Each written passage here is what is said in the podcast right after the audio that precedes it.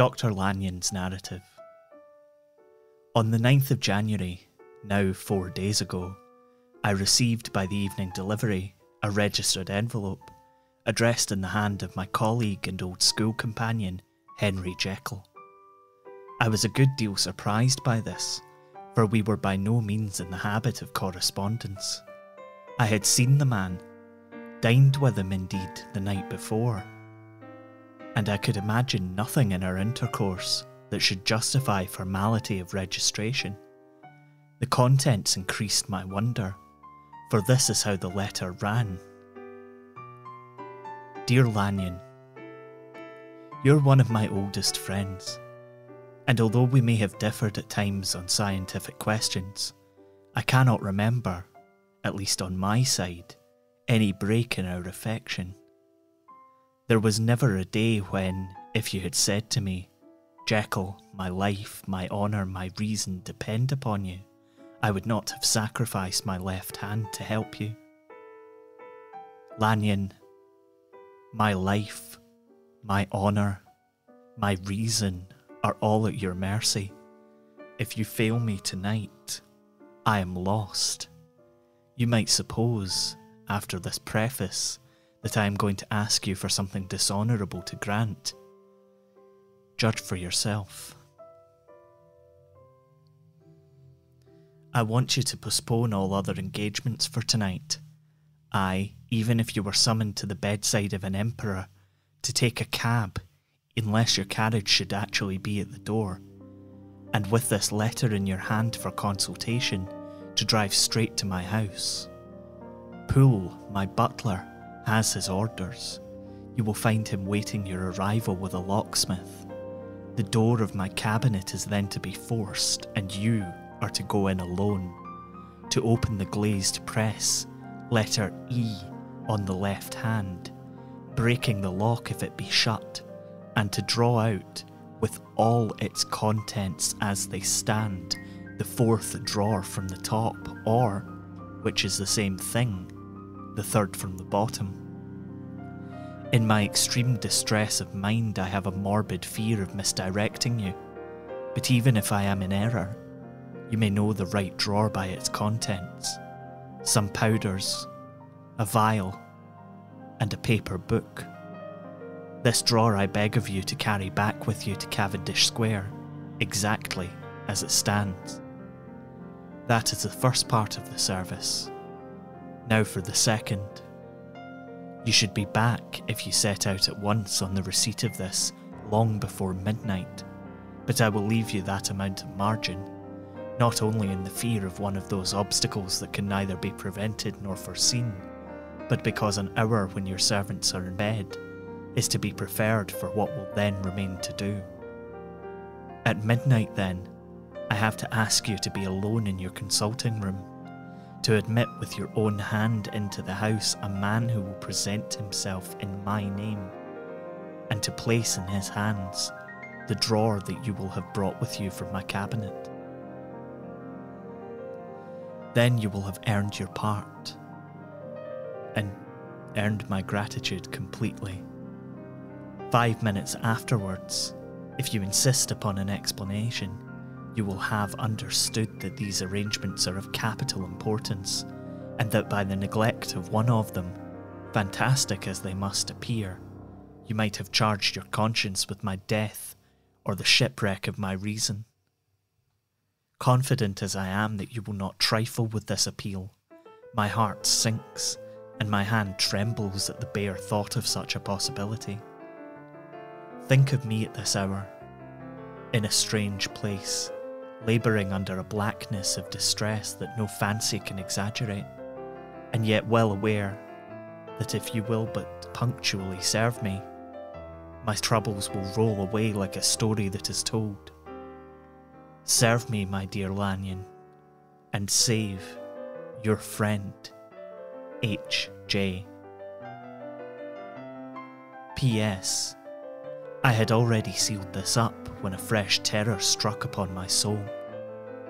It is possible that the post office may fail me, and this letter not come into your hands until tomorrow morning. In that case, dear Lanyon, do my errand when it shall be most convenient for you in the course of the day.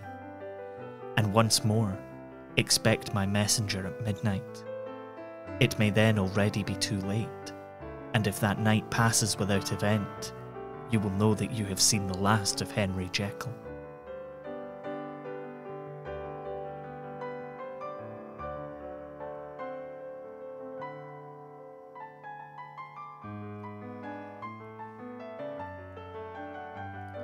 Upon the reading of this letter, I made sure my colleague was insane, but till that was proved beyond the possibility of doubt, I felt bound to do as he requested. The less I understood of this farrago, the less I was in a position to judge of its importance, and an appeal so worded could not be set aside without a grave responsibility. I rose accordingly from the table, got into a hansom, and drove straight to Jekyll's house. The butler was awaiting my arrival. He had received by the same post as mine a registered letter of instruction, and had sent at once for a locksmith and a carpenter. The tradesmen came while we were yet speaking, and we moved in a body to old Mr. Denman's surgical theatre, from which, as you are doubtless aware, Jekyll's private cabinet is most conveniently entered. The door was very strong, the lock excellent. The carpenter avowed he would have great trouble and have to do much damage if force were to be used, and the locksmith was near despair, but this last was a handy fellow, and after two hours' work, the door stood open. The press marked E was unlocked, and I took out the drawer, had it filled up with straw and tied in a sheet and then returned with it to Cavendish Square. Here I proceeded to examine its contents. The powders were neatly enough made up, but not with the nicety of the dispensing chemist, so that it was plain they were of Jekyll's private manufacture. And when I opened one of the wrappers, I found what seemed to me to be a simple crystalline salt of a white colour. The phial to which I next turned my attention might have been about half full of a blood red liquor, which was highly pungent to the sense of smell and seemed to me to contain phosphorus and some volatile ether. At the other ingredients, I could make no guess. The book was an ordinary version book and contained little but a series of dates.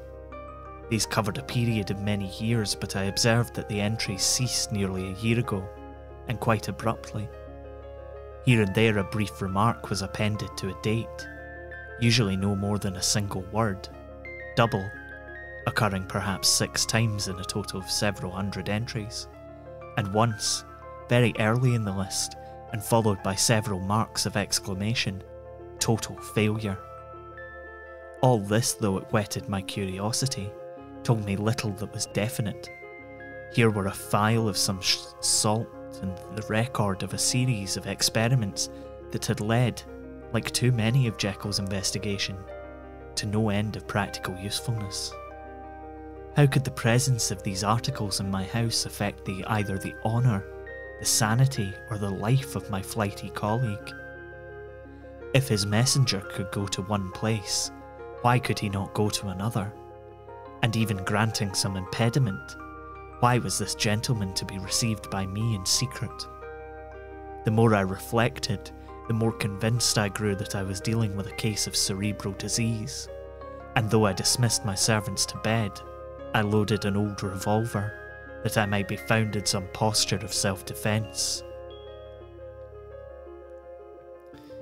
Twelve o'clock had scarce run out over London ere the knocker sounded very gently on the door I went myself at the summons and found a small man crouching against the pillars of the portico. Are you come from Dr. Jekyll? I asked. He told me yes by a constrained gesture, and when I had bidden him enter, he did not obey me without a searching backward glance into the darkness of the square. There was a policeman not far off, advancing with his bull's eye open, and at the sight, I thought my visitor started and made greater haste.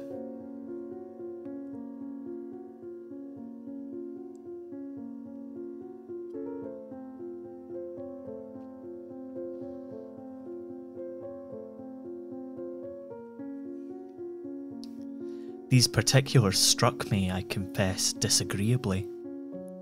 And as I followed him into the bright light of the consulting room, I kept my hand ready on my weapon.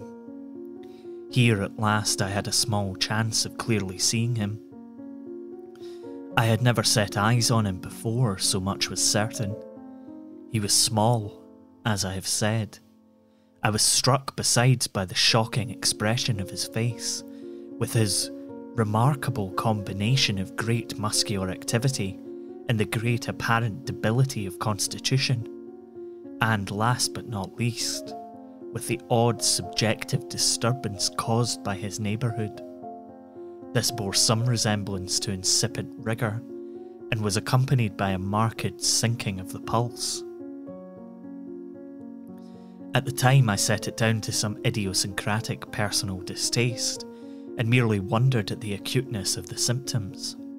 But I have since had reason to believe that the cause lies much deeper in the nature of man, and to turn on some nobler hinge than the principle of hatred. This person, who had thus, from the first moment of his entrance, struck in me what I can only describe as a disgustful curiosity, was dressed in a fashion that would have made an ordinary person laughable. His clothes, that is to say, although they were of rich and sober fabric, were enormously too large for him in every measurement. The trousers hanging on his legs and rolled up to keep them from the ground, the waist of the coat below his haunches, and the collar sprawling wide upon his shoulders. Strange to relate, this ludicrous accoutrement was far from moving me to laughter. Rather, as there was something abnormal and misbegotten in the very essence of the creature that now faced me, something seething, surprising, and revolting. This fresh disparity seemed but to fit in with and to reinforce it so that to my interest in the man's nature and character, there was added a curiosity as to his origin, his life, his fortune, and status in the world.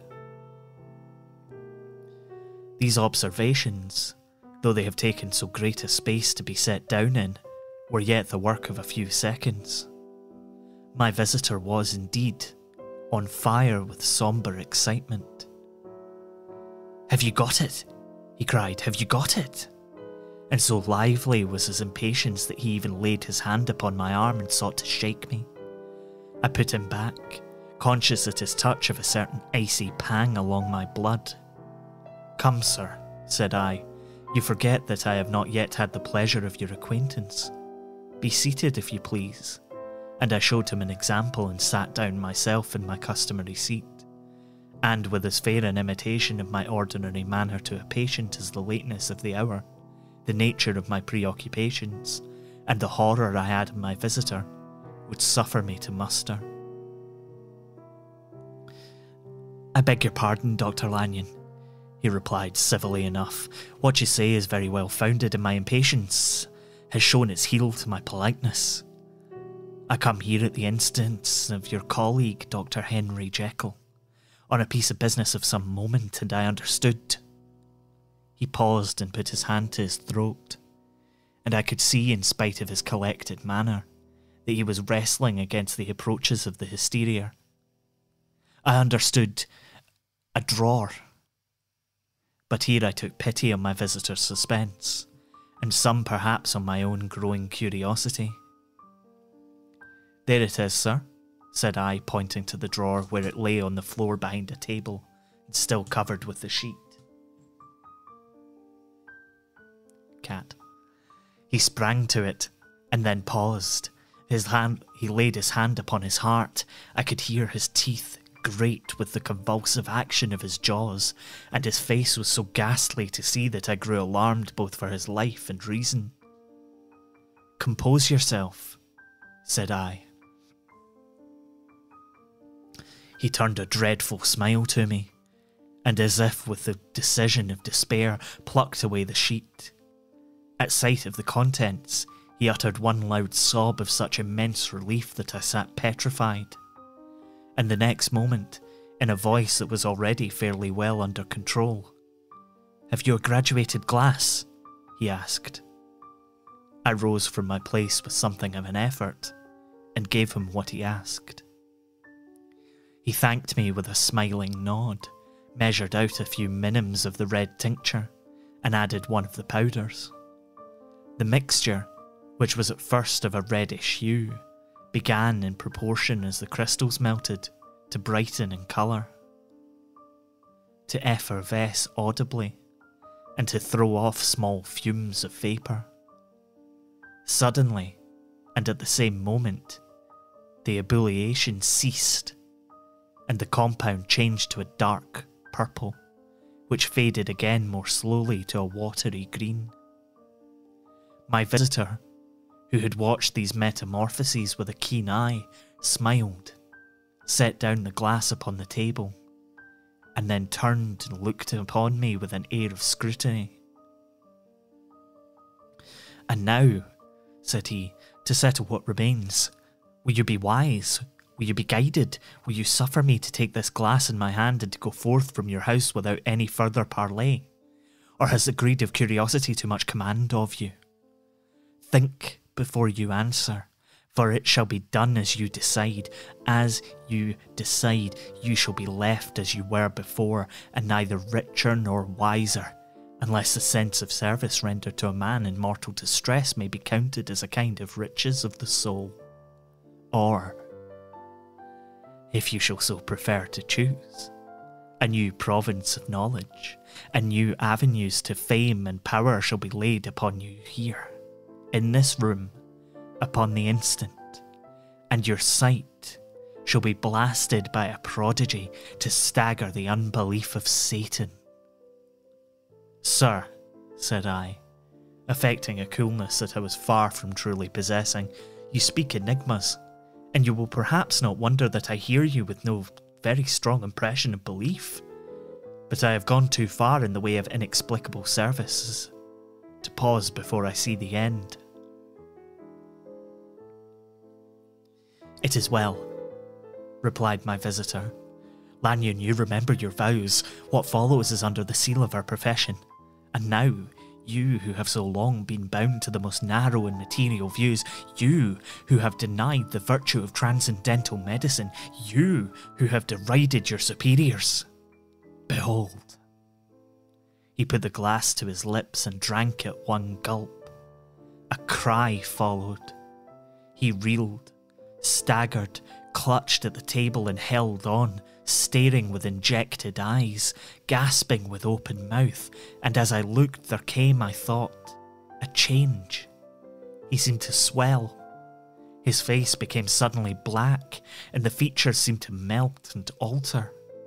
And the next moment, I had sprung to my feet and leaped back against the wall, my arms raised to shield me from that prodigy, my mind submerged in terror. Oh God! I screamed, and oh God again and again, for there before my eyes, pale and shaken, and half fainting, and groping before him with his hands like a man restored from death, there stood Henry Jekyll. What he told me in the next hour I cannot bring my mind to set on paper. I saw what I saw. I heard what I heard and my soul sickened at it.